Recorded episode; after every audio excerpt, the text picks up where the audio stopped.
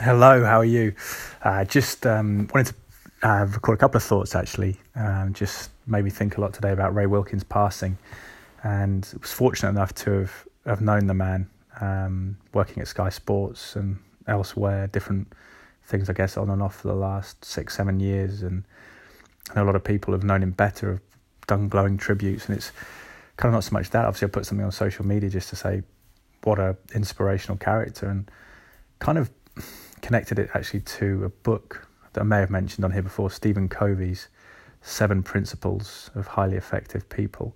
Definitely worth a read. It's not always the easiest read, but it's kind of got some really cool things there about living life, success in life and business, and foundations and principles. And he talks about, I think, from the very outset of that book, one of the first principles is to begin with the end in mind. So you kind of imagine your funeral and how you'd like to be remembered and what people would say about you, not so much as a vanity exercise, but more just to kind of encapsulate the character you want to be and who you want to be during the course of your, your life. And kind of brought to mind Ray Wilkins actually, just because the, the things he just in common that everyone says are just the fact positivity, upbeat, warmth as soon as you met the man, a smile, big handshake. Um, kind of sense of concern for you, a genuine interest in you, um, a sense of, of graciousness, of of respect. Um, and you think about what this man had achieved in terms of 84 caps for England, became a professional footballer with Chelsea at the age of 17 in the 70s, played for Manchester United, played for AC Milan when Serie A was the, the place to be um, coached QPR, was an assistant coach at Chelsea in the most successful decade of, of the club's history to date. Um, worked with Carlo Ancelotti, I believe, and, and some great managers there. He didn't let that get to him in any sense. There was no ego, no uh, sense of entitlement, no sense of requiring to be treated specially or anything like that. There was almost a down to earth sense that he was kind of putting you um, in a prime place of concern. So it just really resonated with me in terms of what you want, what, what's inspiration in life, and obviously to lose Ray Wilkins at 61 is is tragic, particularly for those close to him. And I don't profess to know the man inside and out personally, but just working with him, and I remember actually feeling mortified because he's at one point at work. Um, he was calling me Tom. I don't know whether Tom White had been on with him previously on Sky Sports News, or something like that. Maybe the past hour, and we'd crossed over, and he he just kind of got Tom stuck in his head. But I actually felt awkward but rather wanted to actually get, ask other people at work to call me Tom in the meantime, so he didn't feel embarrassed. And sometimes you feel that you um, you feel almost it, it threatened and over intimidated by someone of, of, fame, but it was more the fact you didn't want to to upset him because you know he would be offend, he'd be upset to have to have offended you or to think he might have offended you because he's such a, a nice genial guy, seemed genuinely concerned with people, genuinely concerned with anyone from floor managers to presenters to producers, whoever it was, a real kind of um, convivial guy, made you feel very welcome in your own workplace. But he um, was inspiring, and I think obviously tragic to lose at 61. But you think the the tributes out there that everyone's uniformly upset. People who didn't know him, people who met him like me on a few occasions at work, but people who didn't know him saw him on TV, and you know the respect he had as a pundit for people as well. You know he'd been there as a player, been a top level player. He could easily have been a highly critical, castigate players for poor touches, mistakes, managers for things, but always very respectful. I Had the sense that he'd been there, he understood, and he could empathise with people. I think that's it came across in his punditry. It wasn't necessarily not answering questions, but he just wouldn't lambast people unnecessarily. Kind of say, "Oh, the young man could do better there." And that's like that warmth wasn't the young man. He gave everyone the credit and reminded you actually these guys are young guys, predominantly professional footballers in their early twenties. A lot of them who are inexperienced and are learning, and that came across in his analysis, his punditry.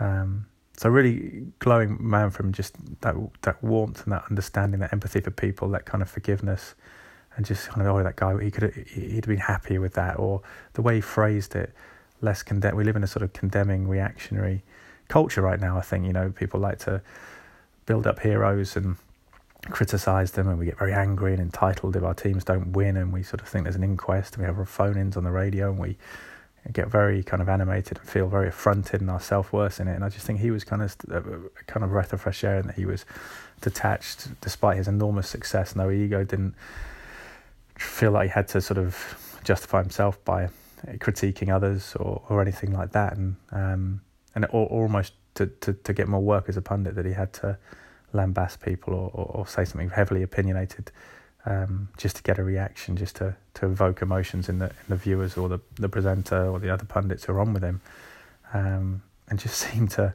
enjoy life, the dangerously well thing, you know. And it's obviously kind of it's a strange feeling hearing that now and the sort of twist on it, but what a phrase and just a sense that he just relished life. You know, and he obviously had his health problems with the cardiac arrest before and alcohol problems and things like that. So I'm not saying that it was a, a kind of a painless life for him, and I, I guess that almost brings it to, to bear the sense that he did relish and appreciate his life, and that's what you kind of want in your sporting heroes, isn't it? To have done what he did, to being a, a player manager at Queens Park Rangers. I remember growing up; it's kind of my main memories of him. I'm a Man United fan, but don't remember him being a Manchester United. I mean, my memories are probably late 80s, early 90s best, and QPR was the time I remember him spraying the midfield, the ball around as kind of like balding guy in his probably in his mid thirties at the time, but seemed a lot older. And I think his skill level. I think someone said today, Gareth Southgate, who is a Bruce spell at Crystal Palace, and Gareth Southgate said, you know, his technical prowess as a player would have been much better suited to the modern game and the modern pitches, and been revered more maybe than it was in in his era of more rough, tough British predominantly um, players in the in the top top level in uh, in England, and he obviously played in Serie A in Italy, and I guess those technical aspects would have been more appreciated perhaps by by that crowd in Milan at the at the time. But yeah, just thought Ray Wilkins' real kind of inspiration, as Stephen Covey said, begin with the end in sight, and it kind of reminds me, you know, every day that you're going to die, and you want to leave an impression, and you want to do the best you can, be the best you can, and and uh, be as pleasant and understanding and and kind of kind and gracious in as many situations as you can. And if someone with his achievements can be like that, so humble and um, so uh, non egocentric, non arrogant, then there's hope for all of us, isn't there? Um, but yeah, just my thoughts, guys. Let me know if you had any thoughts and recollections of him or anything about life, living it to the best you can. And that feeling, isn't it? A powerful thing of thinking, well, I am going to die. And how do I want to live? And how do I want to appreciate it? And what a miracle it is to to be alive. And I think he felt yeah, that's kind of what he brought to life to me and sort of personified in my interactions with him at work.